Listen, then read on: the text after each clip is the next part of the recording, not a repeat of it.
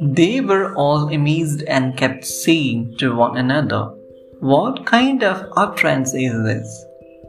For with authority and power he commands the unclean spirits, and out they come." St. Luke's Gospel, chapter 4, verse 36. Praise the Lord. St. Luke's Gospel, chapter 4, verses 31 to 37 presents the man with an unclean spirit. Jesus was teaching with authority. All were amazed on his teachings, very particularly about the teaching authority of Jesus. Remember, Jesus, it was God's Word made flesh.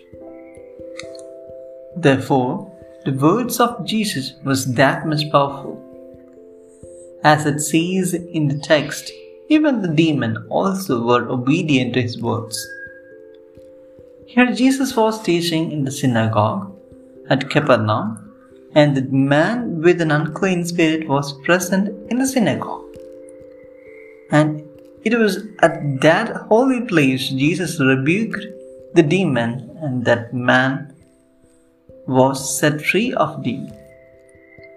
This incident tells us few things. 1.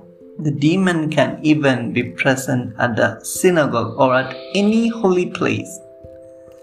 Never think that the demon won't come to the holy places like church or into a holy man.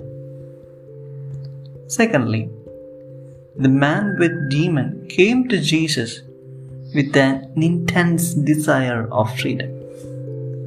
Thirdly, Jesus' power over the demon could set that man free. Let us surrender all our weaknesses to the Lord. He is powerful and He will set us free. Amen.